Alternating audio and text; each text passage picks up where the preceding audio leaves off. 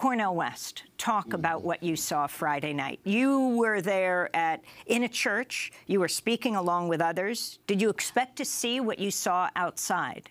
No, no. I knew I was going to hear a powerful sermon by my dear sister, Reverend Dr. Traci Blackmon, and we heard one. Uh, we heard po poignant words by Professor Jalane Schmidt, and I had a few things to say. It was a beautiful moment. All colors, all religious traditions, Muslims, Jews, Christian, black, white, red, indigenous peoples, and we should never downplay the vicious attack on gay brothers, lesbian sisters, bisexuals, and trans folk. That was part of the chanting that took place the next day. But what happened was they held us hostage in the church. We could not leave after the service because the torch march was threatening the people who were there. And so in that sense, I said, hmm, boy, these neo-fascists, uh, they're, they're out of control. Where, where are the police? And who, who would think that our dear sister Heather, my dear comrade, uh, who also was with IWW, you know, it's very important. She was an organizer. She stood with us on Saturday. She paid the ultimate price, and many of us may have to pay that ultimate price.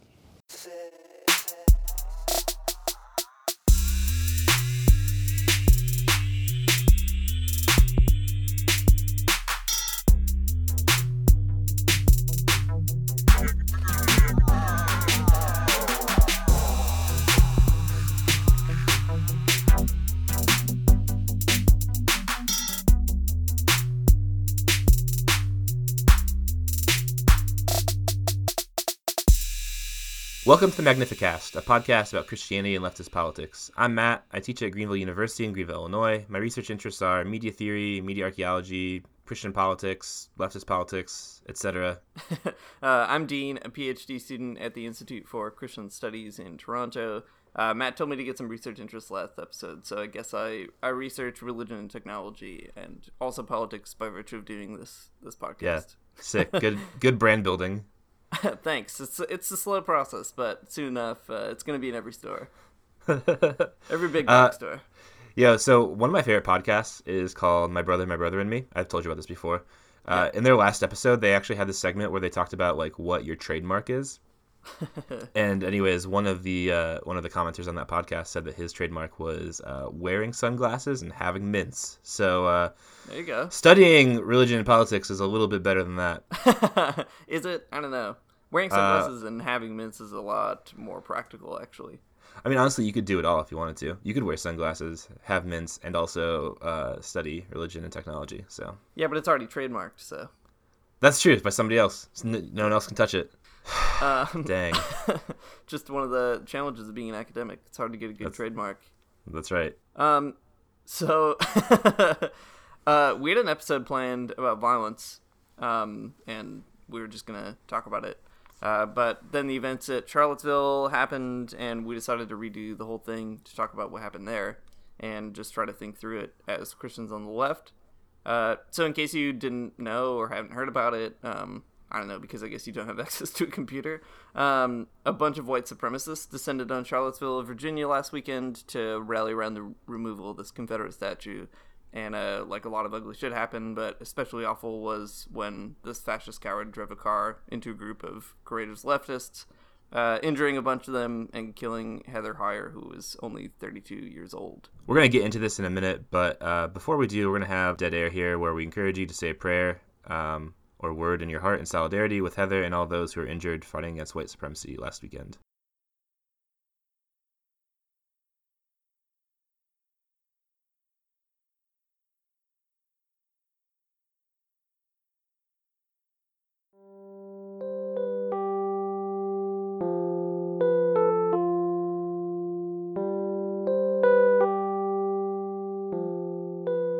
So it was really troubling to watch uh, as Christians really seem to struggle with how to handle the situation. The usual liberal responses about violence on all sides or whatever are one thing, um, but to give one example of Christians failing this moral test, the United States Conference of Catholic Bishops released an initial statement that talked about the Charlottesville events as an attack on unity. Um, and that was, I guess, obviously met with a lot of resistance on social media. But thankfully, on Sunday, after a day of prayer, they released a separate statement later on specifically naming white supremacy as the problem.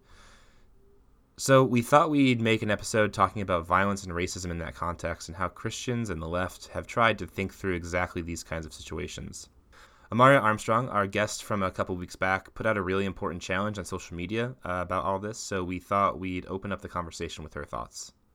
White people, especially white Christians, who take nonviolence as their modus operandi, have yet to show me how such a nonviolent claim takes seriously the violence of white supremacy and the value of black life in the face of Nazi and white supremacist terrorism. Let me be clear if some black folks want to be nonviolent in the face of white supremacist violence, I wholeheartedly support their self determination. But if other black folks want to defend themselves, and other non black folks want to be in solidarity with that defense through Antifa and other modes of forcible resistance, the burden of proof is on white nonviolent moderates to show how their versions of nonviolence are consistent with their claims to value black life against the explicitly anti black violence of Nazis and the baptism of that violence by the tepid responses of the state. So it's not a secret on this podcast that we're not into the nonviolence thing for a variety of reasons, but uh, we'll get into that later on. Before we do, though, uh, let's just talk about like why this particular rally happened, what was going on. Um, I don't know. Did you watch it kind of unfold on the internet, uh, Matt, at all? Like I was up late just watching it on Twitter, basically, so trying to piece it together. yeah, I mean that was basically my experience too. Um, I watched people tweet about it on Twitter, and uh, I saw some videos, and I saw lots of pictures, and I saw just lots of accounts uh, from people describing it.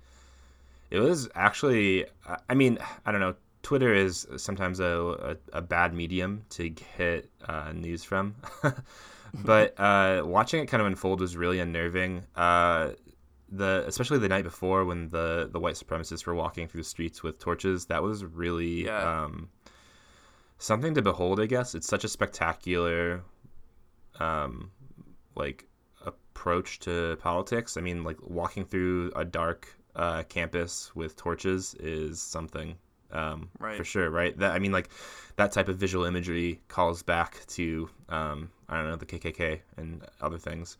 Yeah, Um, and even the whole aesthetics of it were um, just very weird and kind of surreal. Like uh, a bunch of people were pointing out that they're all wearing um, Donald Trump's like golf uniform, which is Oh, yeah. so crazy, like so gross. First of all, but also a, a genuinely good symbol of white supremacy. Yeah, absolutely. Um, let's just take one moment to realize and recognize that uh, the white supremacists here have ruined polo shirts forever.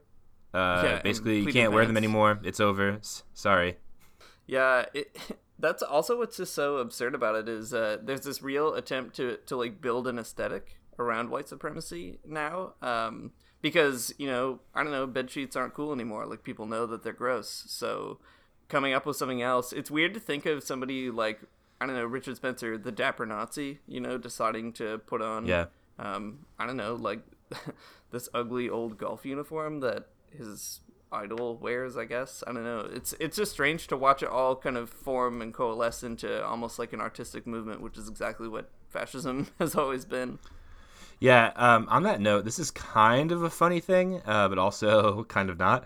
Um, anyways, I saw this uh, news story on uh, the reputable news site AOL.com. Um, where, uh, anyways, the headline is uh, is great. It says uh, Macklemore no longer has the fashy haircut that neo Nazis seem to love, and then in, and then in quotes, got rid of it.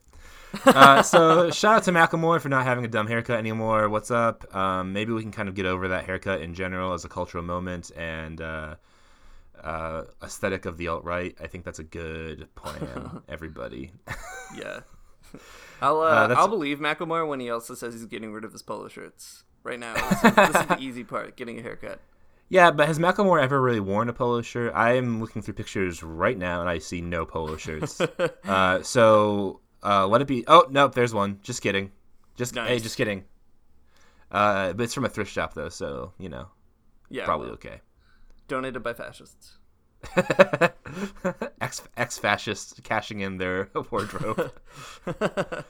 Yeah, I don't know. It's it's strange looking at this phenomenon because it is exactly the the weirdest balance of extremely funny and extremely horrifying.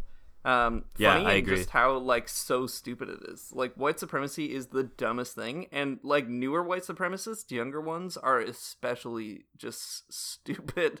Like it's so dumb to like go out in an army of you know citronella candles, like warding away those mosquitoes in your your polo shirts and your khaki slacks, and like pretending that you're you know fighting for your, your race's right to exist. Like that could not be a worse brand for like people that should stay on this planet. Yeah, no kidding. Let me let me air a quick conspiracy theory, and I don't know, I don't know if this is a good take or not, but something I've been like thinking about. Um, so you said that they're like, p- you know, playing at fighting for their race, and it makes me think of this thing. I don't know. Richard Spencer said that the whole situation was uh, like was a success, and I'm trying to like think about how to interpret that because like if you look at it, it was not a success. I mean, they got their butts kicked and they got like sh- like chased out. Like, um, it didn't seem like much of a success to me at all. But I wonder like how much this is like, like the aesthetics of this and like um, seeing it sort of performed live as like a visual event is a success insofar as that it, it shows like the power and legitimacy of a movement that is now all of a sudden there. You know. Um, Yeah. Like they might have gotten chased out and we might count this as a victory for the left in some ways um, but i wonder how much damage this has done just like in light of it having happened Yeah, totally. It's interesting because them getting pushed out and chased out and, you know, having to deal with Antifa and all that kind of stuff, it, it, it helps them build the victim narrative that they need to kind of keep swelling and building that uh, movement that they have where white people feel whatever attacked by other folks. Um, and it's strange, too, how it ends up uh, normalizing um, white supremacy light, I guess, uh, Yeah. by virtue of the president, you know, saying something like uh, violence on all sides. There's some really fine people on both sides, right? Um, Yeah. And I remember there was uh, immediately after all these photos were getting shared, uh, one of the guys. Um, who was identified, one of the white supremacists, was like, "I'm not one of those angry Nazis. Like that picture of me is not. It's really bad. Oh, it's not what yeah. I'm like." It's like, Yeah. well, then don't go to a Nazi rally. Like, you know, uh, and that's kind of the the idea. And I think that's maybe why Richard Spencer is right too. It, it builds this uh, this really awful sympathy with uh, white supremacists as like dumb kids or like average folks who just want want to get theirs or something. On that same note though too um, i think this has been a pretty radicalizing moment for a lot of people who are just like left-leaning liberals. Um, a lot of folks i've seen on facebook have definitely taken a taken a fun step to the left in light of these events too. Um, so something to think about as well i guess. I don't know. It's That's good. it's yeah i mean i think so. It's um it should be a radicalizing moment. Uh, you shouldn't be able to maintain um, I don't know any kind of liberal both siderism in light of this type of situation. Yeah, it's horrifying though the amount of people who can. Um, I have not seen uh, the glimmer of hope on my Facebook, which is mostly Oh, really? a cesspool of like I don't know. Uh, I, I don't post there anymore because it's essentially a, a magnet for like the worst of the worst. Um, to like complaining about my Facebook statuses. I don't need that in my life. um, but Yeah. uh, it, it's weird to just watch the violence on all thing or the violence on all sides thing uh, just come over and over and over in these statuses um, as though it's a moral high ground. Uh, or even at a meta level, like the ACLU Virginia, um, they put out a bunch of tweets about how like they defended the the right for all these people to get a permit to Oh march. yeah, dude, the ACLU is actually bad. Yeah, it's Um, just like what the hell, like, and then they were sharing all these uh, photos, you know, of the resistors there who were, Yeah. uh, who showed up to be like, this is bad, a- as though that was kind of the side that they had chosen, like that was the moral, um, you know, I don't know, energies that they wanted to associate themselves with, and it's like, well, but you put these people in danger by virtue of giving them a permit, like they're complicit in the death of people like Heather Heyer, and the fact that they can't recognize that is. I don't know, really terrifying. Yeah, that's right. I mean, I think this is only like this is this is probably the worst, um, the worst of their sort of uh, transgressions in the light of like some other recent bad ones. I mean, like they Right. um, advocated on the path of Milo Yiannopoulos Right. and stuff like that too. So um, it's not like this is completely out of the norm for the ACLU, but Yeah, uh, this is just like the most egregious thing. I mean, it is literally on brand for the ACLU that they're Yeah, like, we're willing to defend anybody, whether you want to, you know, murder people who aren't white or, uh, I don't know, just be like an idiot in front of other people. Like we'll be there for you. Yeah, I know. Um, it's actually it, it's weird though. I, I, mean, like, so the the liberals that I've seen in my social media bubbles, um, who have uh, taken a step to the left, actually haven't said anything about the ACLU, or, maybe they just haven't even like recognized that they've done anything in, in, in with this. But maybe uh, maybe it's a good idea to to help make make known that the ACLU, um, I don't know, uh, has a both siderism ideology, and uh, yeah. uh, maybe that would, that would help people even move further further left in this situation. Yeah, totally.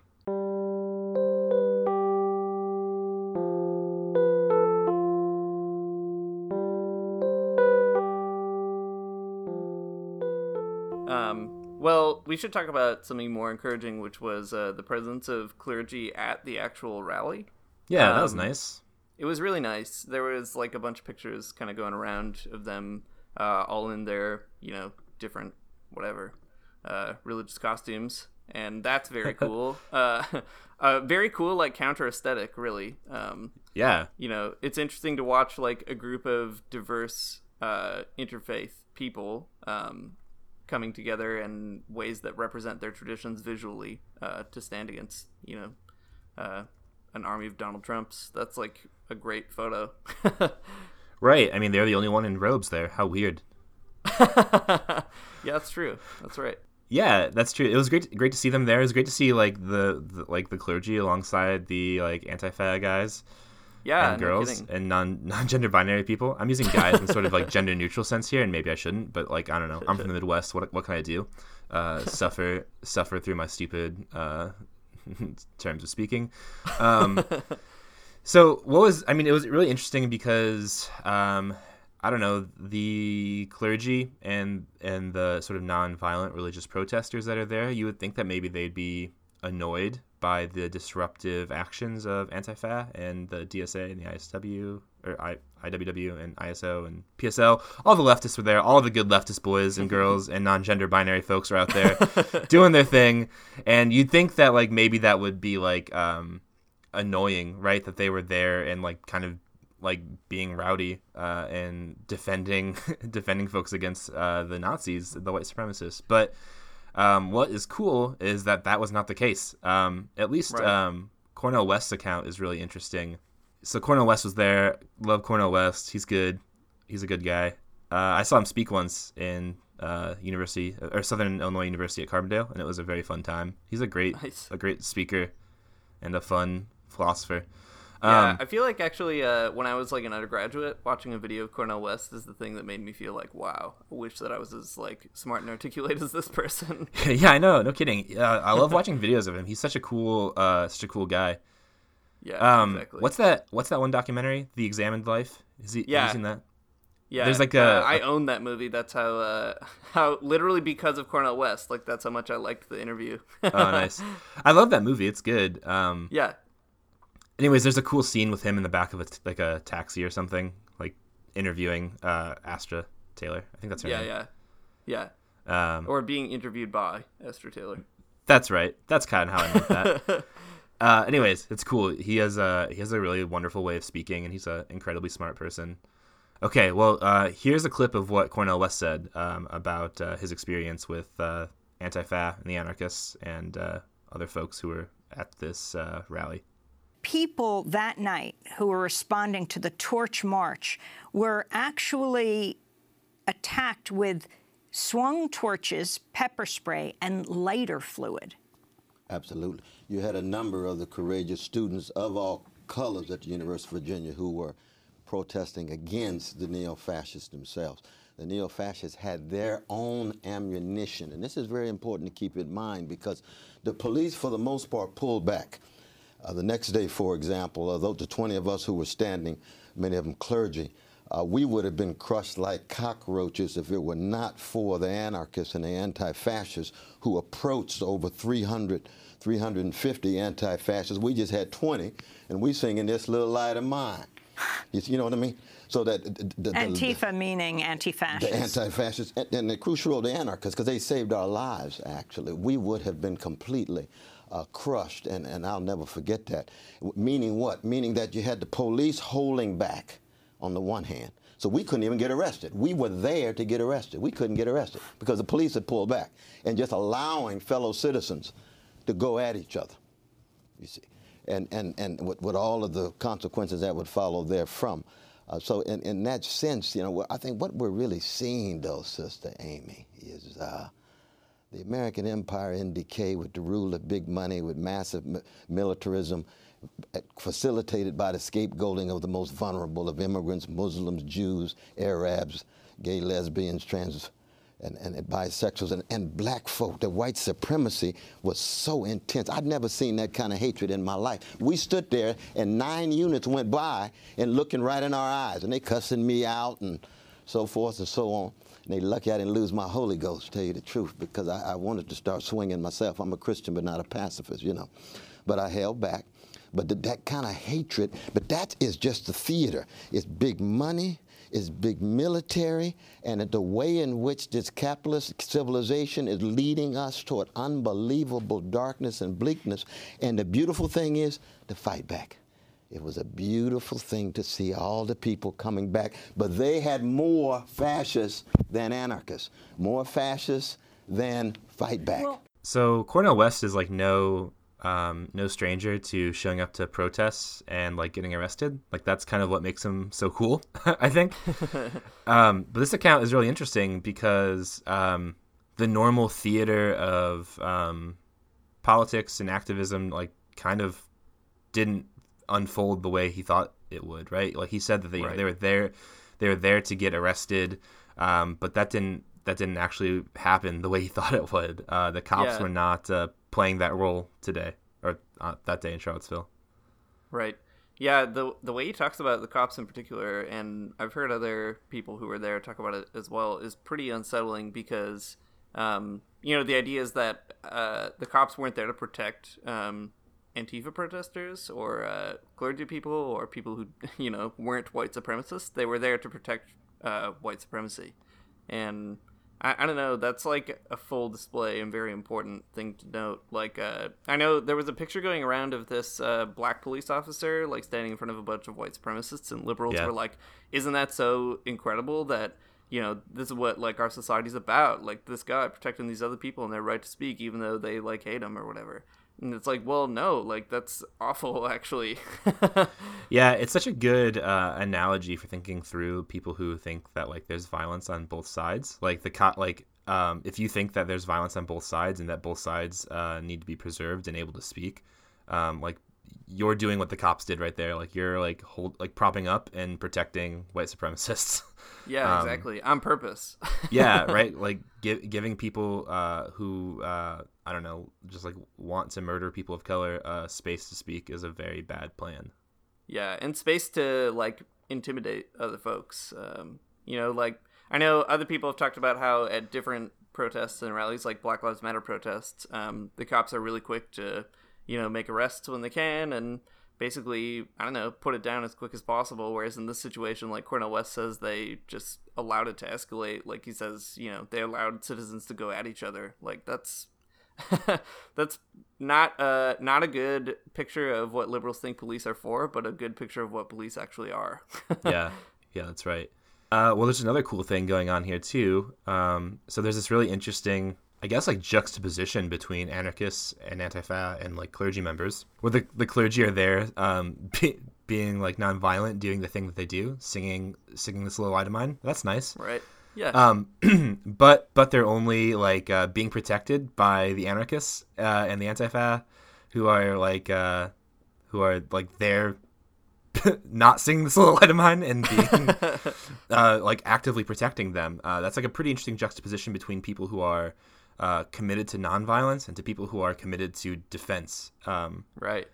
right so like uh, i don't know how can we start parsing that out because that's like um that's the, the tension that's like always at the basis of um, these episodes we do on violence ab- between like nonviolent christians and people who think that defense is necessary Yeah, exactly.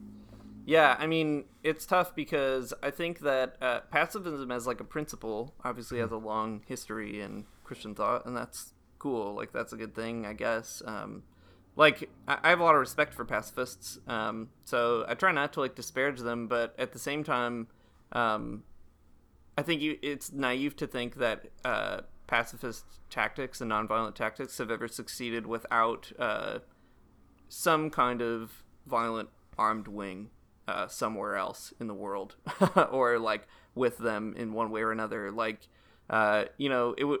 It's there's a lot of work on how Martin Luther King Jr. probably wouldn't have made the gains that he did if it weren't for Malcolm X. Um, you know, you can say the same about Gandhi. Like there were tons of armed wings in India, uh, ready to throw off British rule and Mar- Marxist um, wings specifically.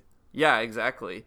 Uh, so you know, I- it's it's telling that like these nonviolent examples get abstracted historically from their own successes, uh, and this is a good way of showing how those two tactics work together, I guess. Because what's interesting about it is pacifism is a very good brand. Um, I mean, we keep Yeah. talking about branding in this episode, which is I don't know an underexamined thing, I guess, that I'm going to think about more when we're done.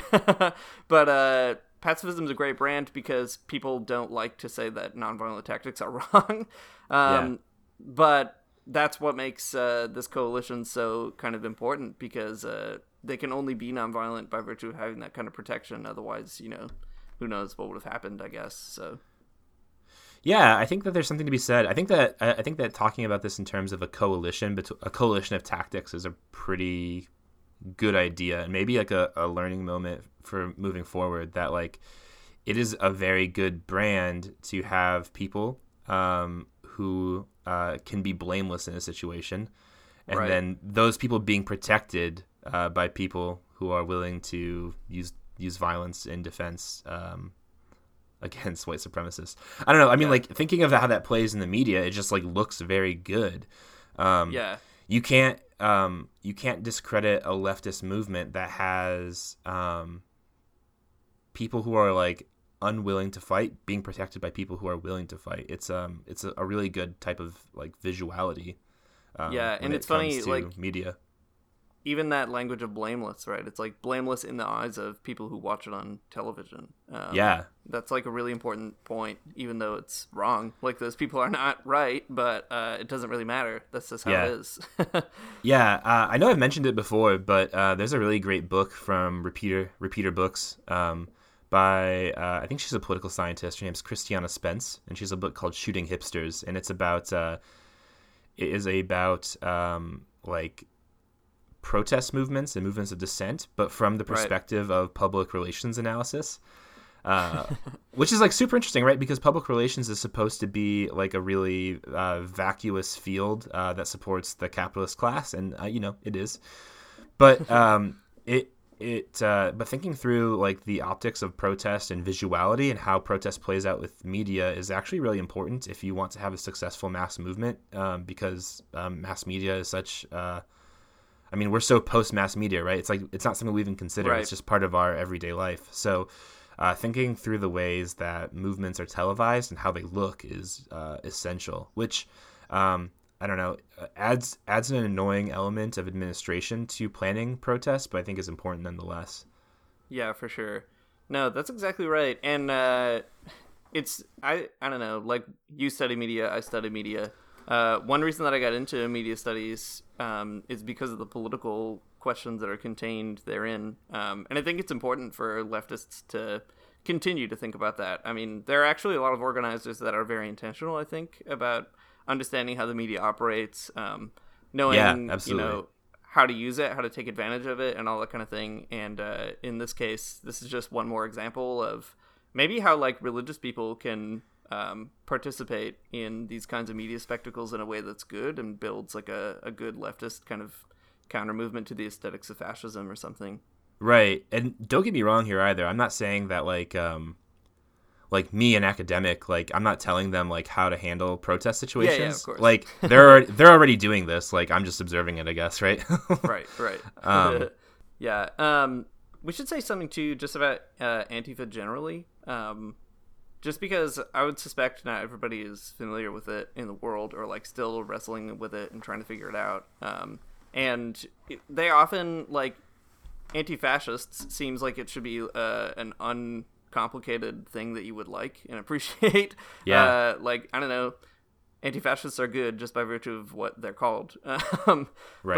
But uh, I think it's important to talk about how like the violent tactics that are used by anti-fascists. Um, we're kind of I'm not saying anything I guess we haven't already said, but uh, it's combating a, a much deeper and more ingrained violence on the other side. Like even if you're upset about violence or whatever, um, or that's not your your bag, like at the end of the day, like white supremacy is uh, qualitatively different in terms of its violent tactics as opposed to Antifa, like their bodies, you know, their fists meeting Nazis' faces in in space or something.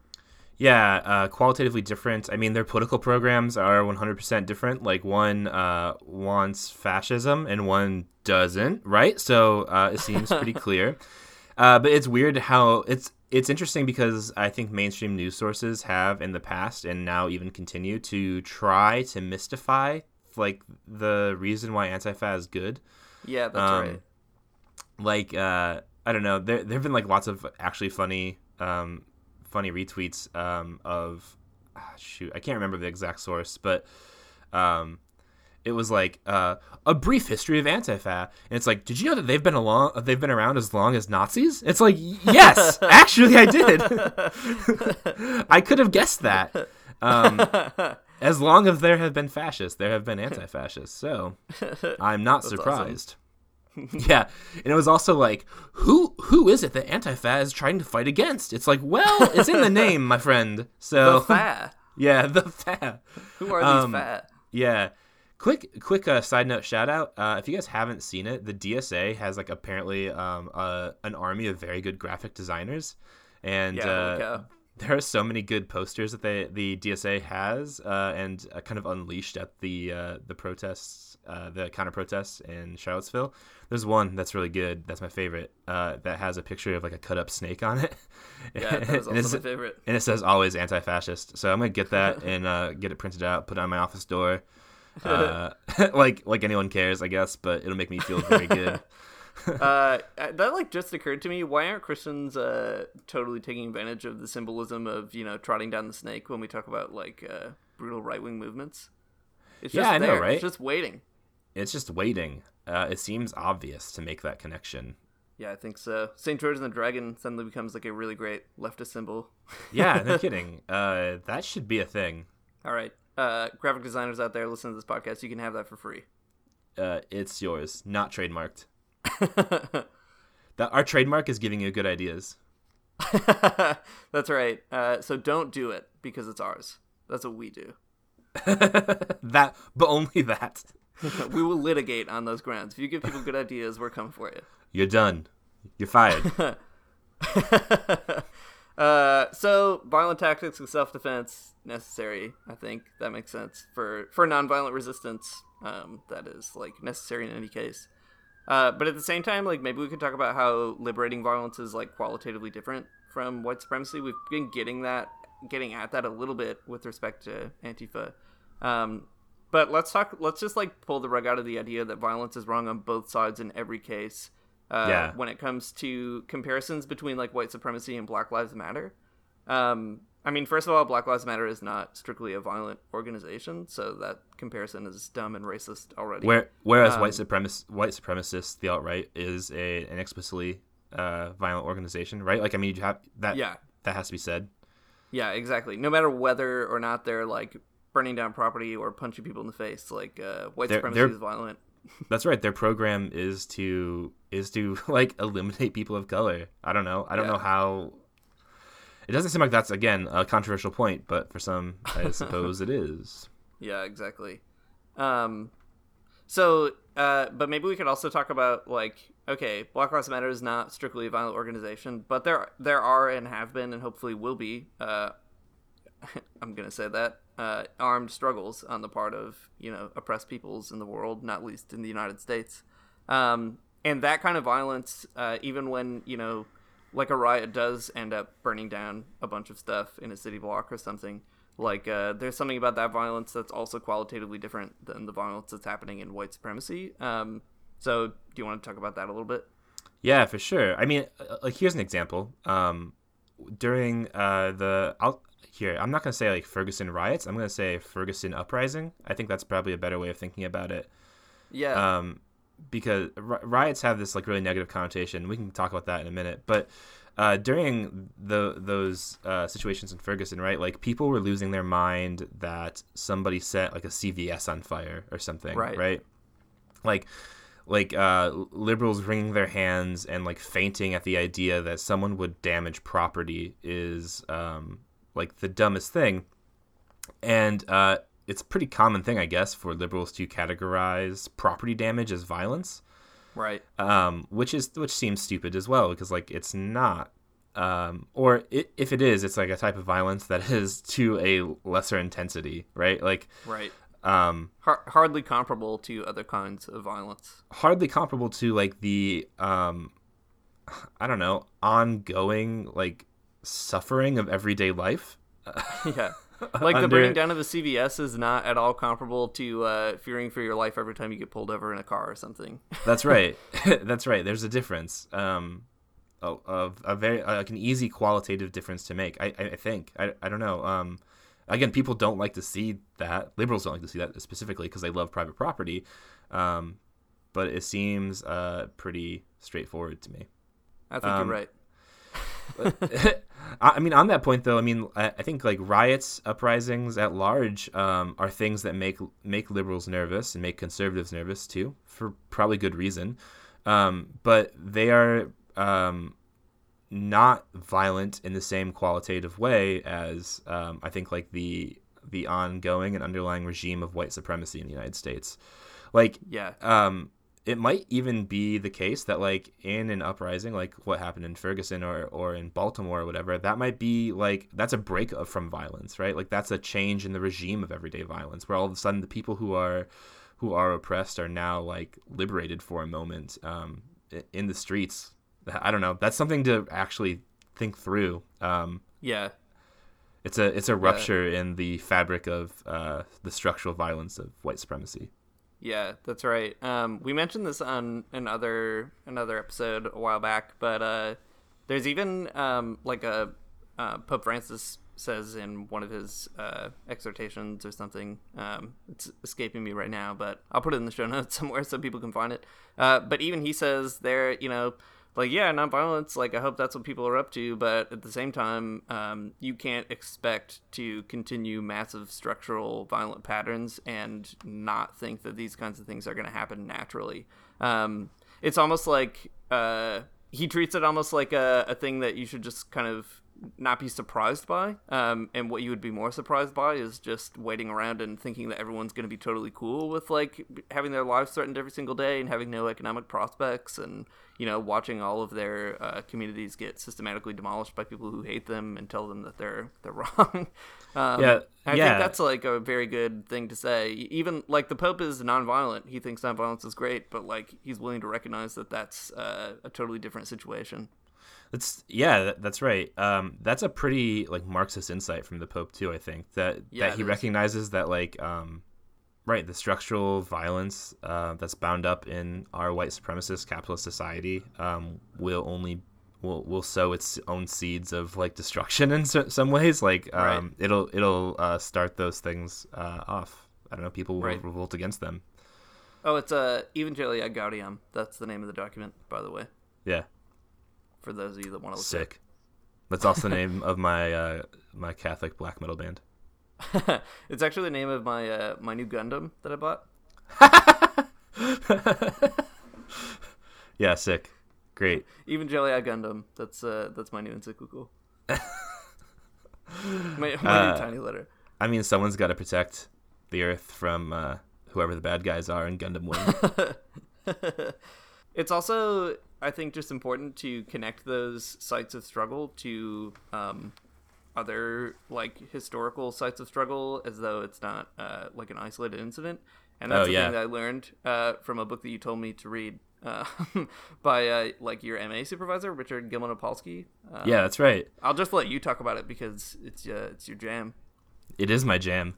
So there's this book. Uh, we mentioned it before on the show. It's called Spectres of Revolt. It's very good. It's the newest book from Richard Gilman Opalsky. You could go buy it and read it. It's also from Repeater Books. Shout out to Repeater Books. You guys should. Uh, we're we're not like doing any sort of like native advertising for them, but maybe we should be. Um, Uh, I would take it if they're gonna pay us to do it. We're already doing it for free. That's fine. yeah, that would be nice. I think that if they would even just pay us in free books, I think I would do it. so you guys, if you're listening, get at us. Uh, okay. Anyway, so this is book Spectres of Revolt. Um, there's a great chapter in it, and we'll post a we'll post a link to it in our show notes because there's an excerpt online where you can read it. Um, the chapter that is, I think, of uh, direct relevance here is called "The Ferguson Revolt Did Not Take Place," which is, uh, I don't know, a fun, a fun Baudrillardian turn. Um, if that is something that makes sense to you, you'll get the joke. If not, you're not missing anything. Um, I don't know. I like Baudrillard, but come on, you don't need to read it. It's fine. Uh, anyways, the point of the chapter is um, to talk about violence and uh, talk about revolt as like a sort of philosophical event, but uh, it's couched in this larger um, framework that suggests, um, well, that critiques the way that um, news media reports on, um, in terms of like, well, the Ferguson revolt took place between the dates, I don't know, X and Y, right? And the Baltimore revolts took place during the dates X and Y, and um, and like that that these revolts have a discrete beginning and ending. And it's an important note to make that that is not the case because um, there are all types of subterranean, rhizomatic uh, sort of connections that are underlying these revolts, right? That revolts don't come out of nowhere. Um, they are hard to predict for sure, like when they will happen, but uh, they just but they do just happen, and that they are interconnected. It's not like the the struggle in Baltimore is um, is different entirely from the struggle in Ferguson, or or the struggle in Charlottesville is unconnected from the the events of Ferguson or Baltimore, right? Like these things are Right. um, are connected um, rhizomatically, I guess. Um, Yeah, and they they're connected precisely because there's not like an X and Y date, right? Um, Yeah, that's are these right. kinds of things that kind of bubble up and then simmer back down for a while. Yeah, that's how it works. Weird, huh? So, um, anyways, the the um, the attempt to sort of uh, relegate these movements to specific times and places, I think, is um, is a mistake, uh, a taxonomical a taxonomical mistake by mainstream media to obfuscate the larger questions being raised by these um, protests. Yeah. Also, one thing I really liked about the way Gilman Opalsky deals with this, and I was looking at this again um, today. Uh, he talks about violence um, in throughout that that chapter in really interesting ways. But one thing that really kind of stuck with me, um, there's one point where he says, "Everyday violence." Uh, indeed, and one which it is necessary to confront as an overwhelmingly racist violence, like he's naming that as a, a significant problem. Yeah. Um, and then he quotes a cool thing from Angela Davis. Uh, but at the very end, he says, uh, In light of this everyday violence, which is, of course, not the only form of violence, revolt is patient, revolt is kind, revolt may even appear too moderate, too restrained, and too peaceable. Uh, and that, I don't know, it really like turned some of my, my brain gears going in a good way, Yeah. I think. Um, Gives, because gives it is the, like that. the chills.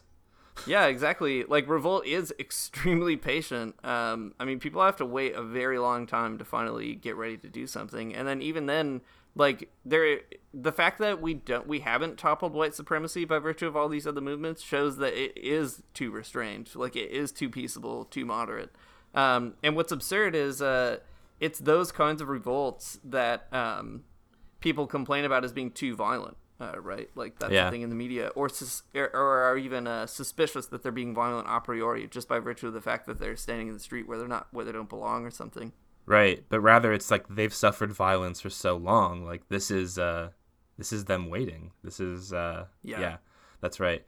Um I don't know. Uh, I really um speaking of patience, I have less and less patience for um like liberals who don't understand structural violence in this way. Yeah, Uh be, because like if, if you're wringing your hand hands about protesters using violence and you're not recognizing like the own like the violence that you perpetuate and the and the violence that you live in um i don't know you're missing the point yeah. you're You're and doing not only more that, you're you're doing the violence. Like you're allowing That's it to happen and contributing to it. That's right. Yeah. yeah, it's ironic to say that like people who wring their hands over violence on both sides are in fact um, contributing to the most overwhelming systemic violence that there is to contribute to. Um, like Yeah, I think violent so. Action. Yeah. Absolutely. Which, like, in case it needs to be said again, like, I don't think violence is bad. I just think you need to do it right. Like, be on the right side of violence. Like, commit violence against bad violence. Yeah, I mean, like, uh, violence is always. Uh, uh, okay, here's like a like a dissertation or a master's thesis that someone can write out there. So here's a good idea. Brace yourself. Get your notepads ready. Violence is a tech uh, technology, and it is not neutral, right? Like violence uh, can be used in different situations, but uh, the ways that it is performed are not neutral. Um, so Yeah, uh, right. if you if you do violence with the intent uh, for the protection of people who are oppressed, and if you do violence um, like with the intent for self determination of people, like yeah, I don't know, that's probably good. Like it's it's at least it at least can be justified, right? Like maybe not good, Right. but it can be justified, and I think that is essential.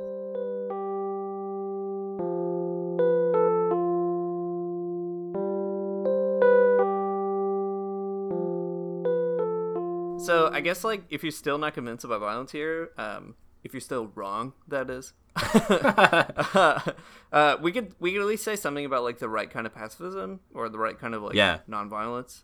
Um, so I was thinking about this because I've got I own exactly one book by John Howard Yoder. Uh, and if you don't know who John Howard Yoder is, he is a Mennonite pacifist theologian. Um, also, a footnote: like, there's a lot of weird stuff about him sexually abusing his students, which is important, I think, to mention when people talk about Yoder. uh, but we're gonna we're gonna just bracket that real quick, um, rightly wrongly, uh, and talk about uh, what he has to say about pacifism in the context of revolution. So I have this book uh, that is just called Christian Attitudes to um, War, Peace, and Revolution and it's a series of lecture notes uh, that he gave. And at the end, he ends up talking a lot about um, liberation theology, its development, and the dialogue between like leftism, Marxism in particular, and Christians.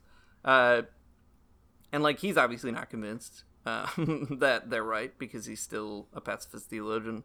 Uh, but one thing I really thought was good in that uh, in his discussion is he ends up talking about how uh, liberation theologians have definitely picked up on systemic violence in an important way.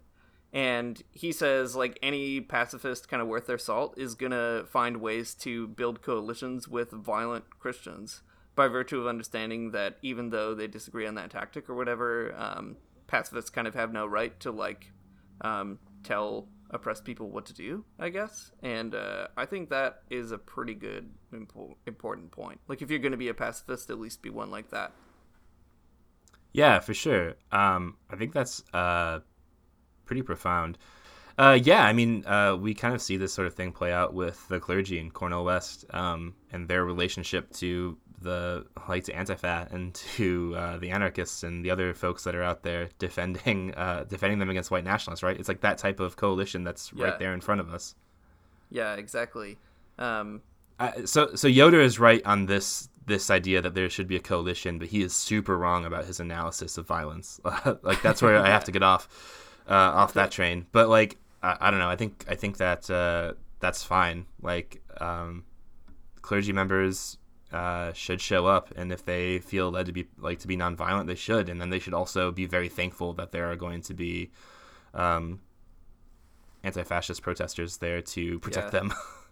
That's right. Yeah, and this is something I think you see even in you know some of the foremost like pacifist people and theorists, like uh, like people always pull up the example of someone like Dietrich Bonhoeffer, right, who like really Yeah. wrestled with the problem of violence and like basically thought of himself as like a pacifist, nonviolent person, but still plotted to kill Hitler because like how could you not? Um, like he wrestled through that problem.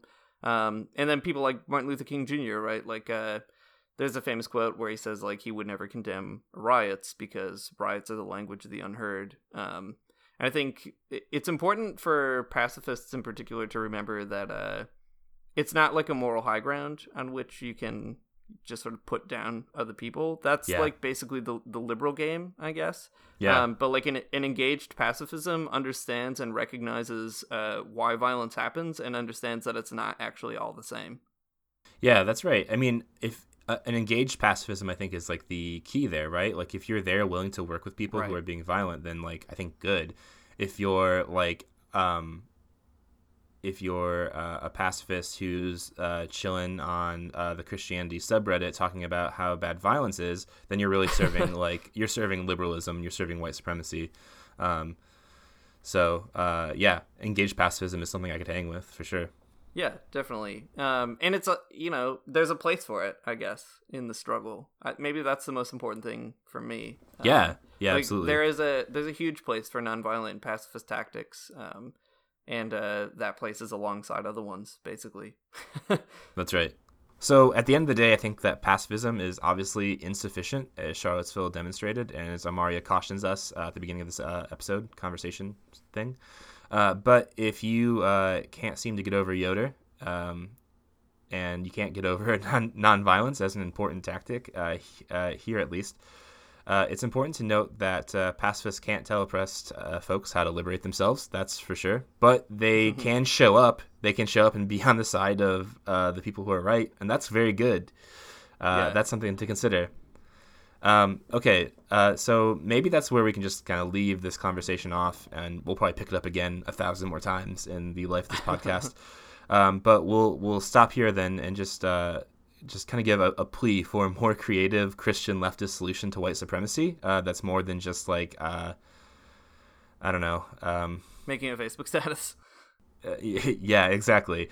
Uh, so let's get more creative about it. let's find solutions uh, and ways to struggle against white supremacy, and um, let's do that. Let's do that thing.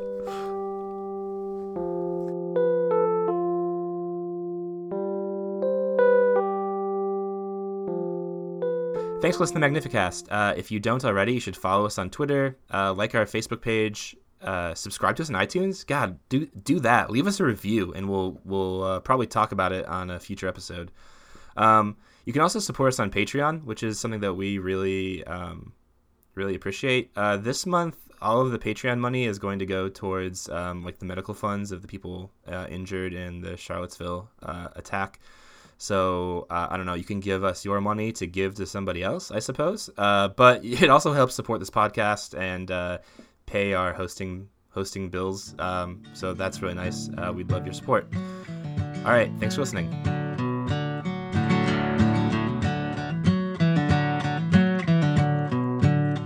I don't wanna get up for church in the morning, church in the morning, souls alive.